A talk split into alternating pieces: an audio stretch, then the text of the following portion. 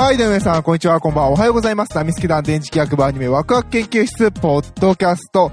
第214回目になります。イエーイはい。はい、ということで、えーこのラジオは二次元の面白さを語り合い、知っていこうテーマに、パーソナリティたちがそれぞれの視点で見たアニメの感想を語り合い、新たな視点を持ってもっと楽しくアニメを見ていこうというラジオ番組になっております。えー、パーソナリティの電磁気役です。よろしくお願いいたします。はい。えー、ごめんなさい。ちょっとお酒飲んでるので調子乗ってます。は はちょっと、ろれつがね、ろれつが。えー、まあ、冗談はさておき。えー、今回第10えー214回ということで、えー、タイトルにもあります通り、えー、アルテの感想を語っていこうかなと、えーお話していこうかなと思っております。えー、こちらはですね、2020年の、えー、春版かな？えー、4月から、えー、放送されていた作品になっております。皆さん見ましたかね？私やっと見ました。いやー、これがさ、FOD の独占配信になっててさ、いやー、ちょっとマジやめてくださいみたいなね。結局 FOD も、あの、前のね、あの、映像犬と同じように、えー、見たんですけど、あの、ごめんなさい、あの、偉そうに無料期間中に見切ると思った、言ったんですけど、見切れませんでした。ごめんなさい。いやー、くっそー、見れなかったなー、ちょっとなー、ショックです。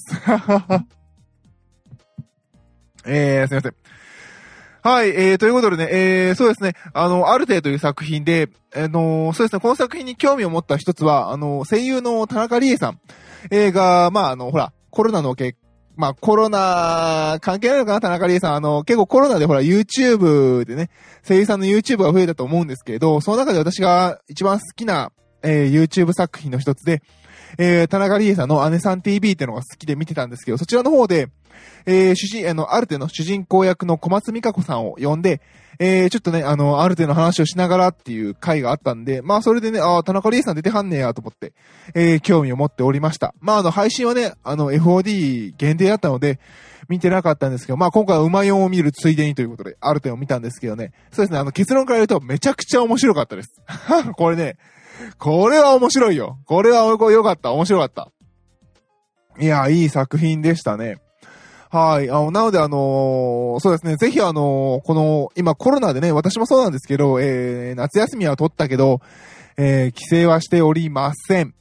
えー、まあ家でね、まあ、外に出るわけ、まあ、外に、まあまあ、外に出るのはきついよね。あー出るわけにもいかないという。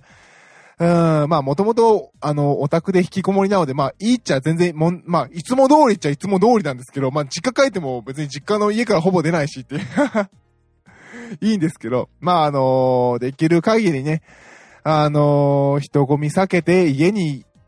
いて問題がないのであれば家にいればいいかなと、思っております。まあ、あのネットとか見るとね、あの外に出ないとどうしても自分のストレス発散できないタイプの人ってのはやっぱりいるもので、まあ、それはその人のストレス発散の方法はそれしかないっていうのはあるんでしょうけれど、あまあ、あの、あまりね、あの、家で、まあ、特にゲームしてて幸せとかアニメ見てて大丈夫っていう人はそれでいいかなと思います。下手にあの、ネットでその外にね、あの、出る人を真似る必要はないかなと思っています。なんかね、いますよね。まあ、その、その話は置いてきますか。まあまあ、あの、ちょっと見かけたんですよ、たまたまね。あの、私はちゃんと予防をするので、あの、予防して外に出て遊びますと。あなたたちは違うんです。自粛したい人はぜひ、あの、勝手にしとけばみたいな、なんか偉そうに上から目線で語ってるやつをちょっとさっき見かけたので、あの、パッと調べると自営業でなんちゃらって書いてて、大体自営業でちょっとね、うまくいった人たちってあんな感じになりますよね。ガンとかなってもね、自由診療に走りがちなの、ああいう人っていうね。あーまあ、ジョブズもそうでしたからね。ちょっと自信過剰になっちゃうのかなと思いながら、まあ、その話はどうでもいいわけですよ。アニメの話をしましょう。ごめんなさい。ほんとすいません。はい。まあ、ということで、あの、今回あの、外に出ることが厳しいと思います。で、あの私のラジオを聞いてくれてる人で今から夏休み1ヶ月なんだっていう人はいないと思うので、あの、えー FOD に入っていただけると、FOD の回し物みたいな、まあ、FOD に入ってあの、Amazon の、えーアカウントで Amazon Pay を選ぶと2週間無料で、2週間機会の間に、あの、解約しちゃえば無料で見れるので、あのぜひこのアルテ、あの、冒頭で話した通り、あの、これからちょっとネタバレ含めて喋っちゃうので、あの面白いって、面白いのは保証するので、面白いんだなと思って見てみようって思う人はぜひぜひあの、加入して、あの、見てみてください。すごく面白いです。で、えー、他にもあの、この、えー、FOD 限定の配信であるあの、あの、推しが武道館に行ってくれたら死ぬとか、えー、映像系には手を出すな。で、このアルテを含め3作品、これはね、抜群に面白いので、ぜひあの、余裕があって、まあ、見てやるかとか他に見るもんちょっとねえなっていうのがあるんだったら、ぜひあの FOD 入って見てみてください。この3作品は最高に面白いです。これはね、正直あの、富士テレビ系でしたっけ？で、FOD があの始まって広告見た時に、いやいや、お前よ。いや、ドラマとかはいいけどさ、アニメは大したことないっしょ、みたいな、お前 D アニメさんに勝てるんですかぐらいに思ったんですけど、これはね、やられたと思った。この3つと、で、この、まあ、あの、最近はあの、アマプラに来たのかなあのー、あれだ、えーと、ゴールデンカムイか、とかを抱え込んだ FOD 強えなと、ちょっと今回見直しましたね。うん。なので、まあ待てばもしかしたら来るかもしれませんけど、まあせっかくのね、あの、お休みの間、まあそんなにね、積極的に外に出ることができない期間なので、よろしければ FOD 入ってみて、あの、ある程、えー、押しぶどを、えー、映像券、この3作品は見てみて、えー、で、まあ、あの、解約すればいいかなと 思います。夏休みの最後にね。まあ、それでまあ、2週間いかないでしょう。多分。私も2週間はないです、休みは。で、あの、この4さ、この3作品はね、一気に見れます。すごい楽しく一気に見れますので、えー、ぜひ楽しんでいただければなと思います。そしてあの、うまいも見ていただければ なと思いますね。で、まあ先にあの、これだけ FOD のあの、宣伝をしたので、えー、FOD の欠点を言っておきましょう。えーと、UI がクソです。あの、すごく扱いにくいです。もう見ててイライラする。で、えー、っと、そうですね、パソコンのウェブブラウザー上で見ると、うちのね、ネット環境の問題かもしれませんけど、最初のね、5秒、10秒が、すっげー荒れた画像で見える。なんかね、なかなかね、レスポンスが悪い向こうのサーバーの。多分ね、何回やってもそうだから、おそらく向こうのサーバーのレスポンスが悪い。で、えー、っと、アマゾンの、えー、Fire TV で見たら結構レスポンス早かったんですけれど、長く見てると、途中でやっぱりね、通信が悪くなると、止まったりとか、あの画質が一気に悪くなったりとか、なかなか回復しなかったりとかするんで、ユーザーとして、あの、ユーザーの使う側としての使い勝手で言えば、あのー、私はアマ、あの、アマゾンプライムだとか、ネットフリックスだとか、フールだとか、で、まあ、ちょっとたまに D アニメとかを見ますけど、その中では最悪です。なので、無料期間で見て離れて。これ長く付き合うほどの UI のさ、あのー、サービスではない、今のところ。はい。で、あの、ほんとごめんなさい。あの、ある程度中身の話に行きましょう。ちょっと、前置きは長かったですね。で、えー、ある程ですけれども、そうですね、あの、ホームページのイントロダクションを読ませていただきますと、舞台は16世紀の初頭、イタリア・フィレンツェ。絵画や彫刻など、えー、芸術が盛んなルネサンス発祥の地、そんな活気ある華やかな時代に、貴族の娘として生まれたアルテは、物心ついた頃から絵を描くことに夢中となった。しかし、女性が一人で生きていくことに理解がない時代。好きなことをまともにすることも許されなかった。結婚してまともな生活をしてほしいという願う母に反発し、アルテは画家になるべく工房へ弟子入りを志願する。同じ後悔なら自分の望むことをして後悔したい。時代の流れに抗って、画家になる道を選んだ少女アルテの物語が始まるというお話になっております。で、えっ、と、この作品は、あの、その少女アルテが、あの、画家として独り立ちして、あの、弟子入りして、あの、成長していくという物語になっております。基本的には女性が、あのー、えっ、ー、と、社会に出て戦っていく、あの、自分の腕一つで生きていくようにするために、やっぱりこう、まあ、16、まあ、16世紀初頭だけれど、まあ、今の現代にも通じ、通ずるような、こう、あの、女性に対する女性蔑視の、えー、に対するあの、こう、戦っていく、立ち向かっていくという強い女性のある程のお話があります。で、えー、そうですね、この作品の最初見たら、あの、なんていうのかな、少女漫画かなと思ったら少女漫画じゃないんですよね、これ。えー、どこみたいなところの、どこだっけな。あのー、雑誌なんで、最初少女漫画として見てましたけどね。で、まあ、あのー、コミックゼウ、ゼ、ゼウスだっけ？どういうこか、少々お待ちください。はい、えー、ゼノンコミックスとかですね。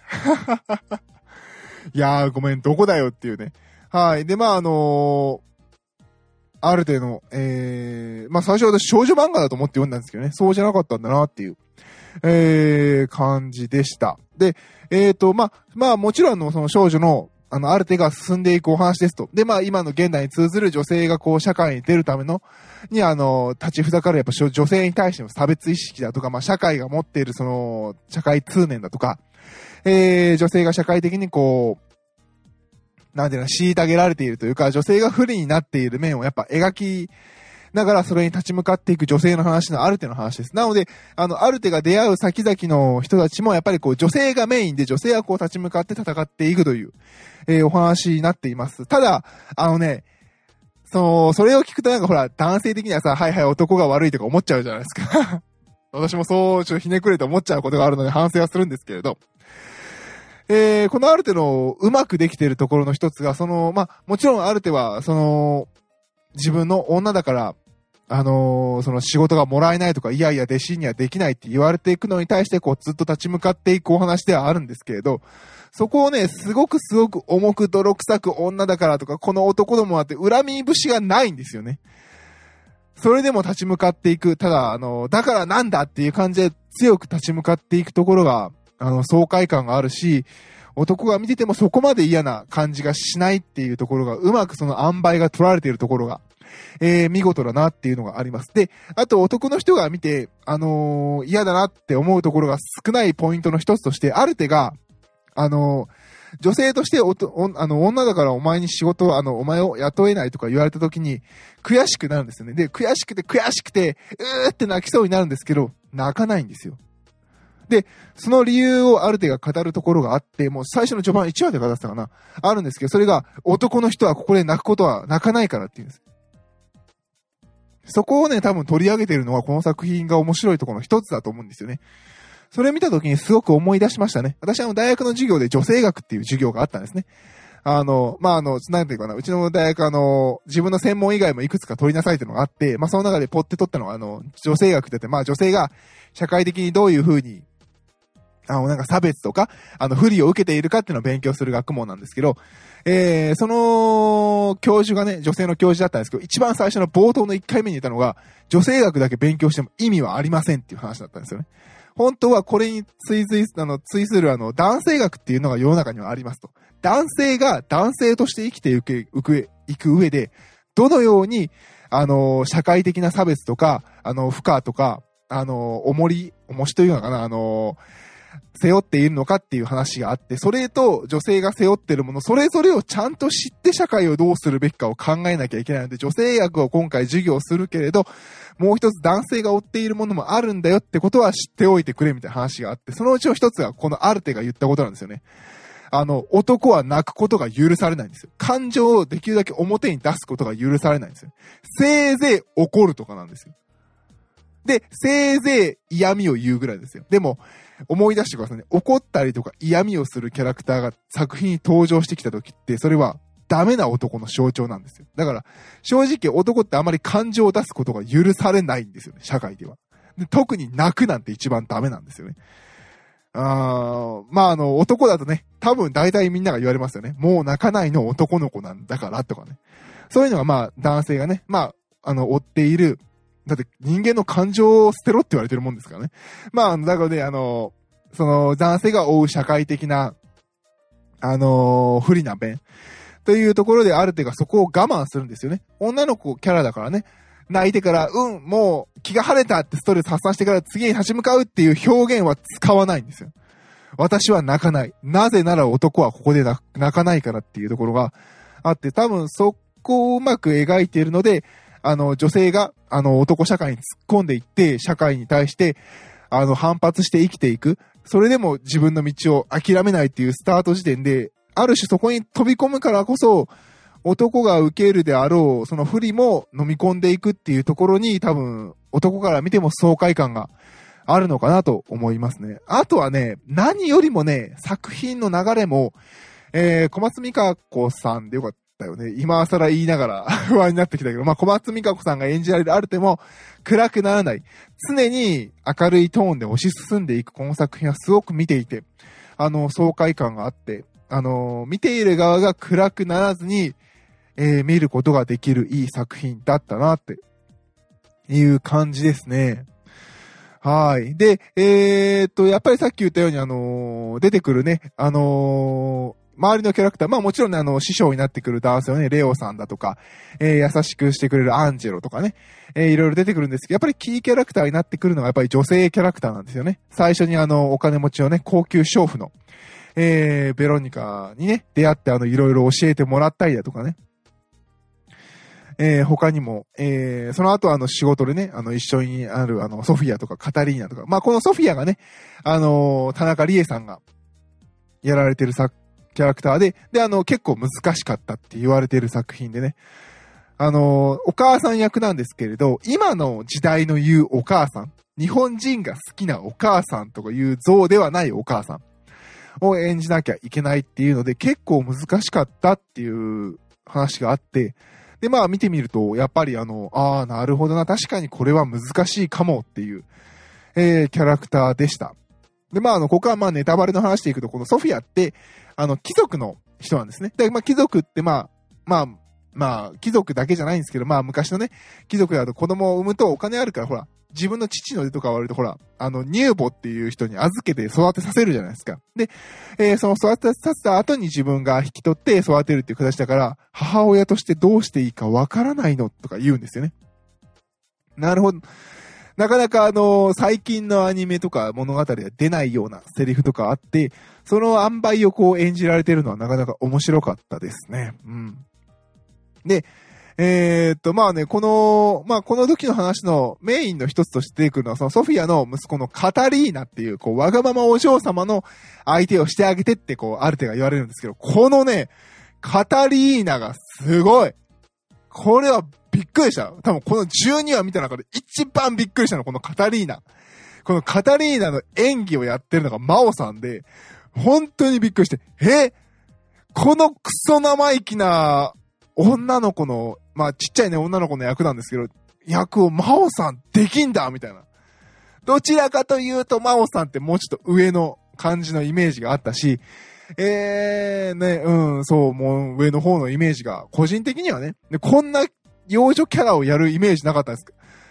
できるんだっていうぐらいできてて見事でしたね。で、最初一瞬気になるけど、私の偏見かもしれないですけど、一瞬、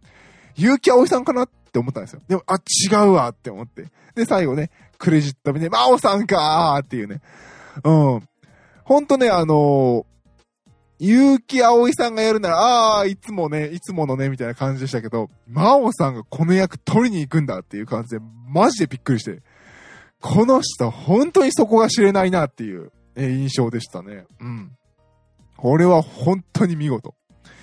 うん、面白かったですね。で、えー、と、他に言うと、まあ、このカタリーナがいるところがね、ベネチアで、まあ、フィレンツェで仕事したのが、ちょっと、あの、ベネチアで仕事がすることになってね。で、まあ、このアリア大好きっ子の私としては、こう、ベネチアの風景が出る、あー、ベネチアみたいな感じなんですけど、一つ違うところがあるんですよね。で、あの、ちょろっと出てくるシーン、1シーンなんですけど、それがね、リアル飛ばし。リア、多分リア、リアル飛ばしって作中で言ってないので合ってるかわかんないですけど、多分リアル飛ばしなんですよ。で、このリアル飛ばしが、あの、私たちが知ってるのは、こう、石でできたリアル飛ばしなんですけど、この作中で出てくるのは木製なんですよね。この後作り変えられんのかな？今のリアル飛ばし石ですよね。なんか見栄えがちょっと違うんですよね。16世紀のリアル飛ばしになってるのがね、なかなか面白い出来になっております。あとはそうですね。えー、っと、あの、商人のね、あのー、大きい商売をしてるパトロンのね、商人の人の発注で絵を作るという話があって、まあその商人の人は自分は絵は好きではないと。その人の執務室は本当に質素で、えー、絵がたくさん飾られているのは豪奢な応接室であると。ただ応接室に飾ってある、絵が飾ってあるのはそこはまあ多分商売でお金を生む場所だから、えー、自分がこれだけ力があると示すために絵を飾ってあるだけで、商売道具の一つとして絵を発注しているというね。えー、実際ね、あの、絵が好きで絵を買う人ではないという事実と、あの、そういう人に対してどう交渉するかをある程度学ぶ話は個人的には面白くて好きでしたね。あとはそうですね。あ、またキャストの話に戻って申し訳ないんですけど、さっき言ったそのカタリーナ、あの、マオさんのそのカタリーナでしょ？で、あの、お母さんが田中理恵さんで、で、もう一人あの、メイドがいるんですよね。で、メイド役、そんなたくさん出てこないですよ。まあ、ちょいちょい出てくるキーキャラではあるんですけど、メイドさんのキャラクターがいて、このキャラクターのキャストが戸松遥さんなんですよ。戸松遥かそこに置く？みたいなね。いや、いい味出すんですよね。ここに置かれても、ここにスッと添えられても、戸松遥はいい役をやるっていうのはね、さすがだなっていう感じがして、本当にこの作品はね、見事。少数精鋭で見事に出来上がってる作品ですね。でね、えー、一番最後はね、天井画を描いて終わるっていうお話なんですけどね、天井画を描いて終わる話を見ていてね、あの、思い出した、まあ、ある程度ね、こう、やっぱ女性だからやっぱこう、物運んだりするのってやっぱ大変なんですよね。1話からずっとその、16世紀だから今ほどこう、技術も発達しなくても、ほぼマンパワーで動いてるんですよ。まあ、そりゃ女性より男を選ぶよねっていうぐらいのマンパワーが必要で、それに対して、ある程度は頑張っていくんですけど、最後にぶつかるのがその、天井画の話、えの、宗教画の天井画の話なんですけど、これが確かね、ミケランジェロだったかな昔見たその美の巨人たちっていう、えー、芸術系の話でその天井が一番きついと。ずーっと首を上に向けて手を上げて、天井に向かって描かなければいけないし、筋力的にもきついし、あのー、つけた絵の具は全部垂れて顔に落ちてくるしっていうので、一番最もきつい美術の仕事の一つだっていう話をすごく思い出しましたね、見ながら。うん。なので、そういうのをね、見ながら見てると、どれだけある手が、えー、この、画家で生きていくという、職人で生きていく中で頑張っているかっていうのが感じれてよかったですね。はい。で、えー、まあ終始ね、あの、さっきも、さっきからずっと言ってますように、アルテが、えー、女性が一人ね、えー、職人の世界に立ち向かっていくっていう話で、その中で出てくるアってキャラクターが、えー、まあ高級娼婦だったりとかね、やっぱり女としてお客さんをどう扱って生きていくだとか、あとはその、カタリーナとか、その、母親のソフィアとか、ソフィアでよかったっけ？えー、ソフィアとかね、あのー、どういうふうに、やっぱりこう、女性として生きていく。でも、今の自自分、まあ、カタリーナの場合は、あの、自分の貴族という立場を受け入れて、進む、前に進んでいく。ソフィアは、あのー、旦那の言いなりだったんだけど、自分の意見ぐらいは言わなきゃいけないという、また一つ前に進めな、進んでいかなければいけない。女性が、女性たちが自分の力で前に進まなければいけないというお話なんですよね。で、あの、その話を彩る、あの、オープニング曲が、えー、坂本真綾さん。エンディング曲が、えー、安野清野さんということで、この2曲もものの見事に作品に合っていて、もうほんとね、オープニングからエンディング、で、作品のストーリー、キャラクターの劇中の、えー、劇版まで、すべてが見事に、えー、その一つの女性の、女性たちの、えー、自立していく、戦っていく物語を描くという形にすっごい、あの、彩られていて、えー、見事な作品でした。ぜひね、あの、オープニング、エンディングもね、この作品は飛ばさず聴いていただきたいですね。女性のね、あのー、柔らかく美しく、でも力強いパワーのある楽曲をぜひ、えー、楽しんでいただければなと思います。はい、ということで、えー、今回は、えー、2020年春アニメの、えー、アルテの感想を、えー、話させていただきました。ちょっとね、前半脱線してしまって、ほんとごめんなさい。えー、この作品、今はまたアンコール放送やってるのかな？あの、ぜひね、あの、見てみてください。特にね、あの、録画したけどまだ見てねえやっていう人はね、ぜひあの、この夏休みを機に見ていただければなと思っております。おすすめの一本です。はい、ということで今回は214回アルテの感想を話させていただきました。パーソナリティ私、電磁気役でした。どうもありがとうございました。